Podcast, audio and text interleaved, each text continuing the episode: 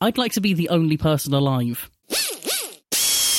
How does it feel to be sitting actually facing your own computer now? I hope it feels wrong. No, I I prefer this. I think this is a better way of recording podcasts. I know that it's going to be easier for me to edit.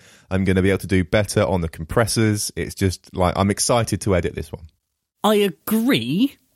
I just feel like we get a better performance when we're together. Well, we shall see. What we need is to like buy houses that are right next to each other and just install a glass wall. just like a kind of like a food service hatch, but between two houses that things can't actually pass through. Like double glaze it so it's soundproof. But that would require having, at the very least, a semi detached house, and that is unacceptable to me. Would you only buy a detached house? Well, I wouldn't only buy a detached house. I haven't, haven't got that kind of money, but like in an ideal world, yes, I would only have a detached house. yeah, I was going to say, good luck with that in life as a young person. Yeah, like maybe when I'm 50, I can do that, but at the moment, any house would be nice. I mean, I wouldn't even shoot for a house. Maybe we should get flats that are one on top of the the other and have a glass ceiling slash floor. No, that's that's got no. Like the point is, I want to live somewhere that is not connected to anyone else's living uh, arrangement. Like You want to live somewhere that's not connected to my living arrangement, is what No. you really mean. anyone's. I don't like hearing anyone else. Just generally in life. Just in general, I would like to live in a quieter world. Then why do you put so much noise into the world in the form of a podcast? You're part of the problem now. Well, no, I'm not part. How How is that part of the problem? People don't have to live. I'm not. It's not like I'm forced going into people's houses and playing it really loudly through their walls. you must listen to this. That's the only way I market this podcast. but no, if you wanted more silence in the world, you just wouldn't talk. Although, to be fair, I, I think this podcast would be fairly similar if you didn't talk and I just kept ranting at you. It certainly wouldn't be any shorter. if anything, probably longer. We should start with follow up. And uh, our main follow up this time is just to clarify how we're going to handle BattleBots going forwards. Um, when Ryan and I were planning the last episode, Ryan very correctly said we should explain to the people how we're going to do this, and I said no, no, we don't need to. And for that, I'm sorry. Like, I, we should have done this last time, but we're going to do it now. Um, we're not going to talk about every fight in BattleBots. Um, when we do that, it makes everything about watching BattleBots and then recording this podcast a bit more of a chore. And it got to the point at the end of last season where, for me at least, watching BattleBots was something that I stopped looking forward to because it's like I've got to watch this with a critical eye and I've got to take notes on every single fight, even if the fight isn't very good. And that is not fun. I don't want watching BattleBots to stop being fun, and I don't want making Spinnerproof to stop being fun. So we we need to make the changes that we need to make to keep this fun. And one of those changes is giving ourselves permission to not talk about every fight. And and so we're not going to do it. We're just going to talk about the fights that interest us, basically. Yeah, I'm glad you've said that about last season because I don't know if we ever discussed behind the scenes, but I felt really burnt out by the end of last season. Yeah, I think if you look at the upload dates, there is a very long gap at the end of the last sort of episode on BattleBots before our next. I, mean, I think the next episode is like that Christmas special thing that doesn't really count, and then it's not, and then it's not until January that we do another normal episode. So like there was just you know months of just not recording. It's because we, yeah, it just it just stopped being fun by the end of that, which is which is not what we want. Yeah, so this season, I suppose the other important thing is that we're not doing weekly episodes. We really pushed ourselves to do that last time, and that was great until it wasn't great. And unfortunately, that's led to a sort of weird crossover where not only are we doing this less regularly, but there's also more battle bots every week. So to stay sane, to stay healthy, and to keep enjoying this, we are picking and choosing a bit. I think what is also important to say is I think we are going to end up we're going to cover every robot over the course of the season Yeah, because we've always felt like the fight coverage we don't do a particularly good job of. I think it gets descriptive very quickly, and we're more interested in being analytical. So fights are an excuse to talk about robots rather than fights being the things that we like to talk about. Um, so with that out of the way, then we should we should move on. We have one item in our front matter. Ah, good old front matter making a return. Yeah, this is a rare segment. This is an interesting one because this was something that kind of happened between episodes. And it, it's something that we had an awareness of before the season even began. And boy, did it blow up. Hashtag humble brag. I don't think that's a humble brag. How's that Maybe a not. humble brag? it's not quite a humble brag, but it's it's it's certainly something. we know something you don't know.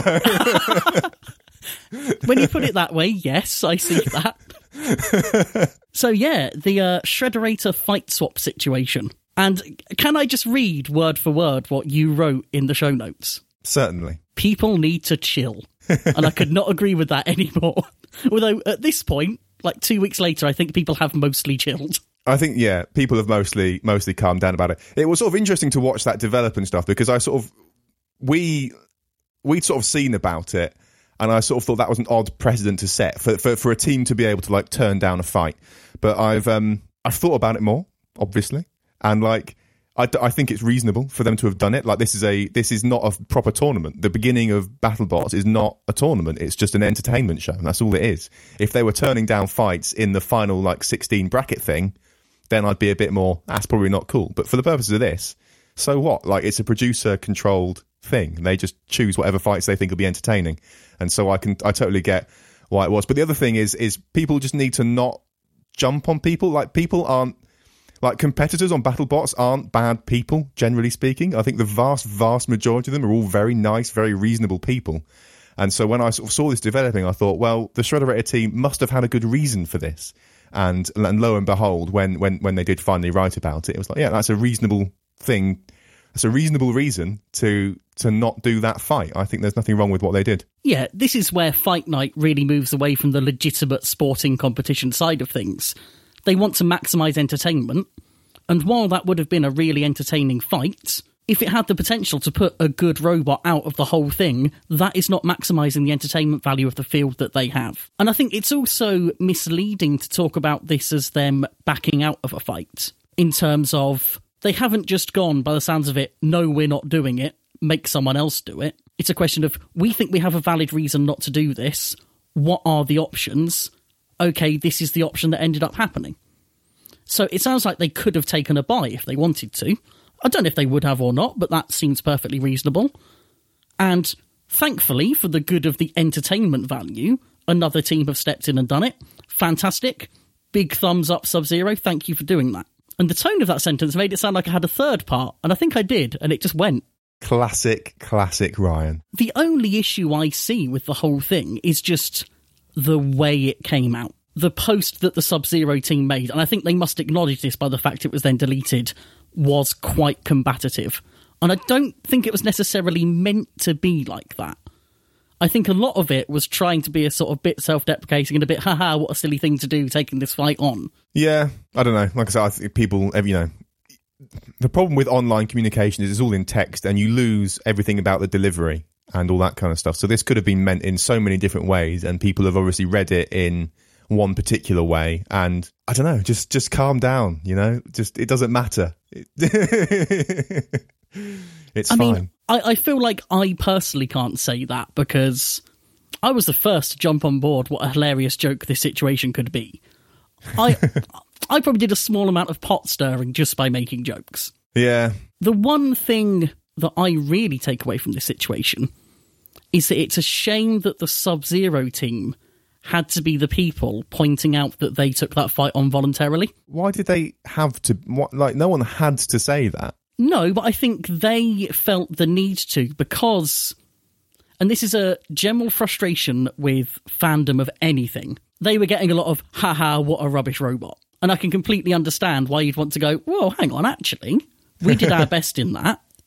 We didn't have to do that. We did that for your entertainment. Yeah, but that's true of every single fight. I get what you're saying, but it is true of every single fight. No one has to be there. Like they could all just be like, I don't want to fight my robot this year. Like there's no whenever you go to one of these events, you're going there running the risk of fighting a robot that's going to tear your robot in half. That's just the nature of the sport. Absolutely, but I can understand why that would feel different in this specific circumstance. Yeah, I yeah I, I I get what you're saying. I think that sort of like talking about anything behind the scenes is just kind of a fraught issue.